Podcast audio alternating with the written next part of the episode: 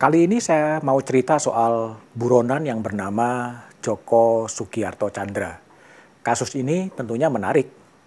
Ia buronan selama 11 tahun, diburu oleh Interpol, diburu oleh jaksa, diburu oleh polisi, tapi nggak pernah ketangkap. Baru belakangan, kemudian Jaksa Agung Burhanuddin di depan DPR mengatakan bahwa Joko Chandra sudah berada di Indonesia selama tiga bulan.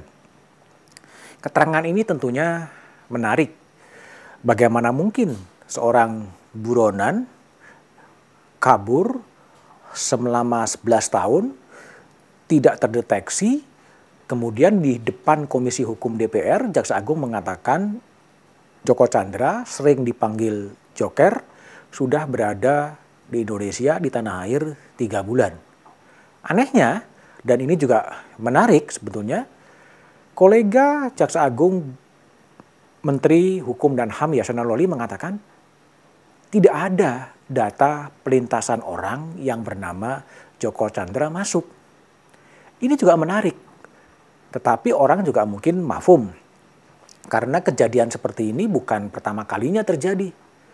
Dulu ketika Harun Masiku, caleg dari seorang dari sebuah partai, kabur ke luar negeri, masuk ke Indonesia juga nggak terdeteksi oleh imigrasi.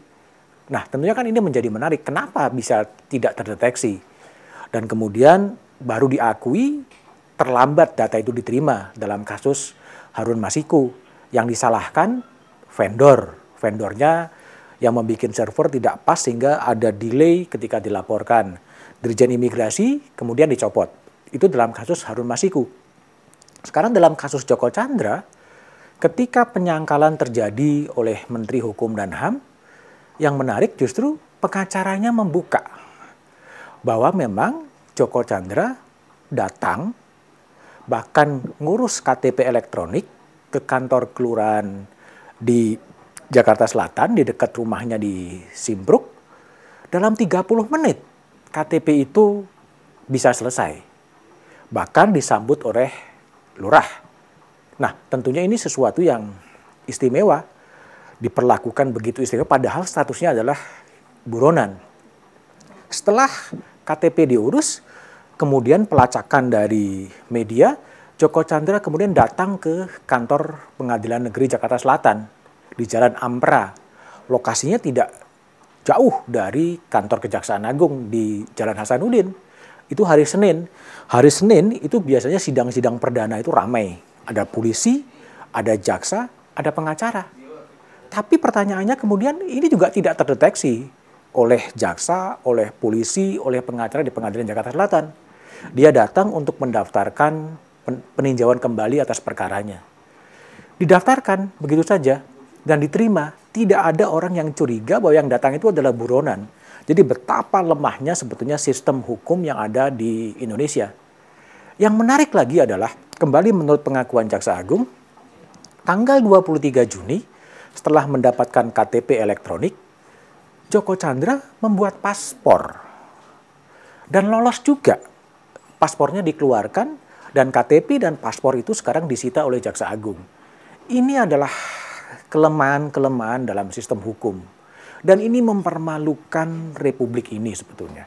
Sehingga ada baiknya kalau Presiden Jokowi sebagai kepala pemerintahan kemudian memanggil memanggil para menterinya, baik Jaksa Agung, baik Kapolri, baik Menteri Hukum dan HAM, menanyakan apa yang sebenarnya terjadi dalam kasus Joko Chandra alias Joker ini. Buronan korupsi yang hilang selama 11 tahun datang ke tanah air datang ke kantor kelurahan, daftar ke kantor pengadilan, daftar ke kantor imigrasi, dan semuanya tidak terdeteksi dan semuanya aman-aman saja. Inilah sebenarnya misteri yang harus diungkap oleh siapa pun juga ya. Oleh siapa pun juga harus mengungkap apa yang sebenarnya terjadi. Dan Presiden Jokowi juga harus menunjukkan kepemimpinan yang jelas ini apa yang terjadi dan memberikan arah ke mana ini harus kemudian diungkap. Yang menarik sebetulnya adalah ketika sidang PK Joker juga tidak hadir yang pertama dia hanya mendaftarkan, sidang pertama kemudian tidak hadir, sidang kedua karena jaksa akan menangkap juga kemudian tidak hadir. Wajar, Joker pasti tidak akan hadir. Sehingga jaksa tidak hanya menunggu di pengadilan Jakarta Selatan, tapi berburu untuk kemudian menangkap. Dari mana kuncinya? Tentunya dari orang-orang dekat yang kontak dengan Joko Chandra. Para pengacaranya meskipun dilindungi oleh undang-undang advokat juga sebaiknya bekerja sama bahwa yang kemudian dihadapi adalah buronan.